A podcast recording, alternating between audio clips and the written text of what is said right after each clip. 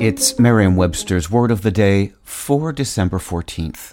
Angie's list is now Angie, and we've heard a lot of theories about why. I thought it was an eco move. Fewer words, less paper.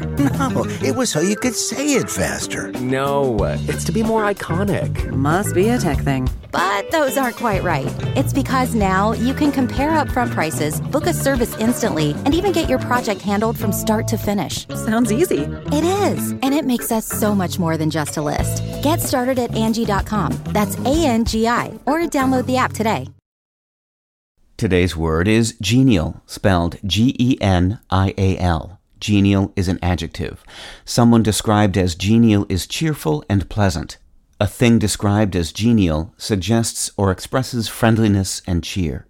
Here's the word used in a sentence from Variety by Chris Willman. There's a fresh way to revisit John Prine apart from the catalog of records he left behind. Five decades worth of stories about and conversations with the artist have been collected by Holly Gleason in Prine on Prine, interviews and encounters with John Prine.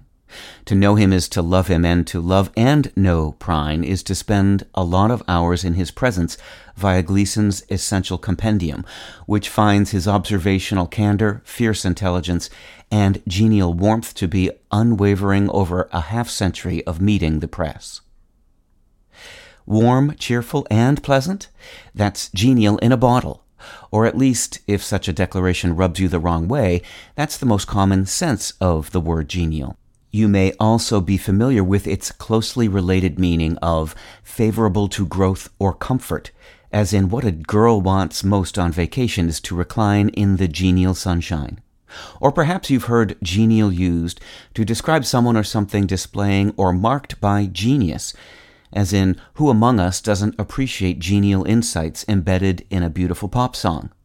After all, both genial and genius share an ancestor in the Latin word genius, meaning a person's disposition or inclination.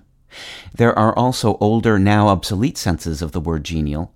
When it first entered English from the Latin adjective genialis, meaning connected with marriage, it shared that word's matrimonial meaning.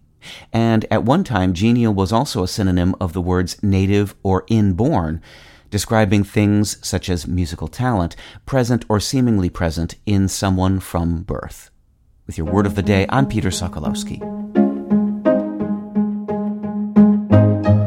Visit Merriam-Webster.com today for definitions, wordplay, and trending word lookups.